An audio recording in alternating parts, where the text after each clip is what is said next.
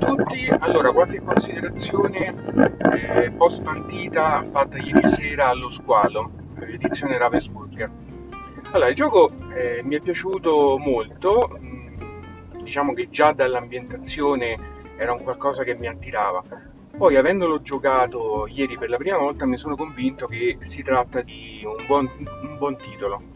Il gioco mm, ripropone le fasi salienti del film culto eh, degli anni 80 con due fasi ben distinte e questa è una delle particolarità del gioco che mi ha colpito. È come sostanzialmente se vi fossero due giochi in uno. Vi sono due fasi completamente diverse del gioco, una prima, una prima fase ambientata eh, sulle spiagge dell'isola con i bagnanti e i movimenti delle, delle barche e una seconda fase in cui lo squalo va a attaccare la nave Orca dove ci sono appunto i, gli, ammazza, gli ammazzasquali. Il gioco si presenta come un collaborativo, tutti contro uno, contro l'unico giocatore che fa eh, praticamente il, lo squalo.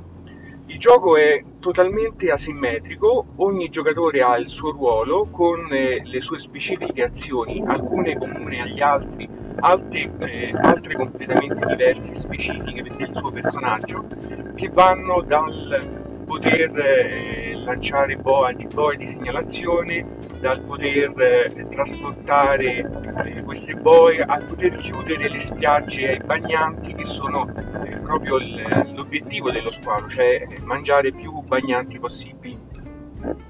Il gioco si presenta quindi totalmente asimmetrico e in realtà l'ho giocato soltanto eh, ieri con, eh, dal lato degli ammazzasquali, ma ritengo che giocato anche dall'altro ruolo come, come squalo risulti essere particolarmente divertente.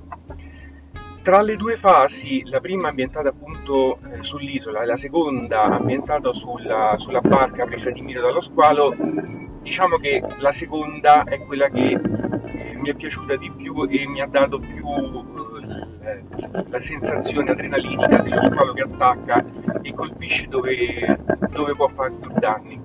Comunque le due fasi non sono slegate, sono completamente collegate a seconda di come gli ammazzasquali si sono comportati nella prima fase di gioco otterranno più o meno attrezzi eh, da utilizzare, armi da utilizzare contro lo squalo nella seconda fase.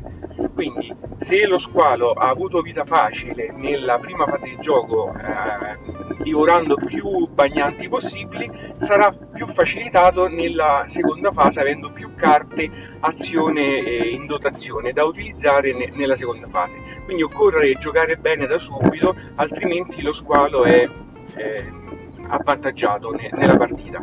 Il meccanismo è quello che conosciamo alla Whitechapel, alla Scotland Yard, lo squalo si muove sulla mappa eh, nascosto, emerge soltanto per attaccare, quindi per far danni, e questa è mm, una meccanica che si sposa molto bene con eh, questa ambientazione sono rimasto veramente colpito e soddisfatto. soddisfatto. L'unico neo, che trovo in questo gioco è la dotazione non brutta o fatta male, ma un po' piccolina. La lancia è proprio minuta, la dotazione minuta. Avrei gradito magari una, una plancia più grande che facesse apprezzare quella che è la grafica, che non è poi tanto male, colorata, evocativa.